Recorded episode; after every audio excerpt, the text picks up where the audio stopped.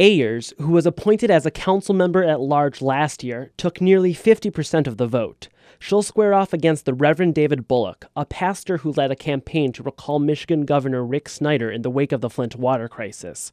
He earned nearly a quarter of the vote.